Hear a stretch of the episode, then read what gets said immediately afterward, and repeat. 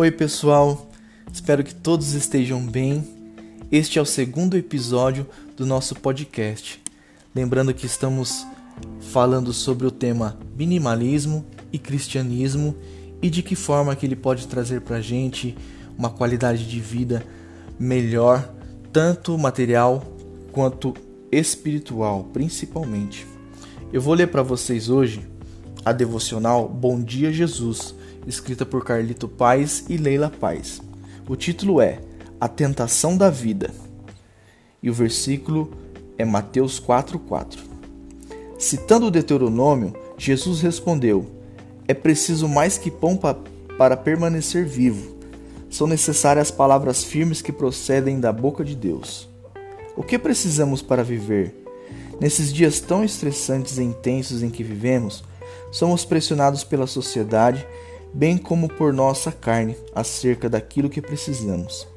Juntos, o mundo e nossa carne alinham-se para nos seduzir, instigando-nos a precisar de muito para viver bem, sugerindo sempre e de diversas formas que o que temos não é suficiente.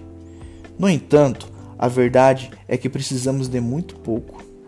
Essa foi a essência das palavras de Jesus em meio à sua tentação, mas também foi a essência do que ele diria a Marta em Betânia. Muitas vezes nos preocupamos com muitas coisas, quando aquilo que é realmente essencial à vida é bem pouco. Basicamente, precisamos apenas da palavra que procede da boca de Deus. É o que este verso da lei, reafirmado por Jesus em meio à fome física, nos ensina. Precisamos da palavra para fazer escolhas, tomar decisões, cuidar de nós mesmos, viver em sociedade e em família. Precisamos da palavra para a situação que hoje viveremos. Escolha, antes de tudo, ouvir e obedecer a palavra de Deus. Não gerencie questões para viver.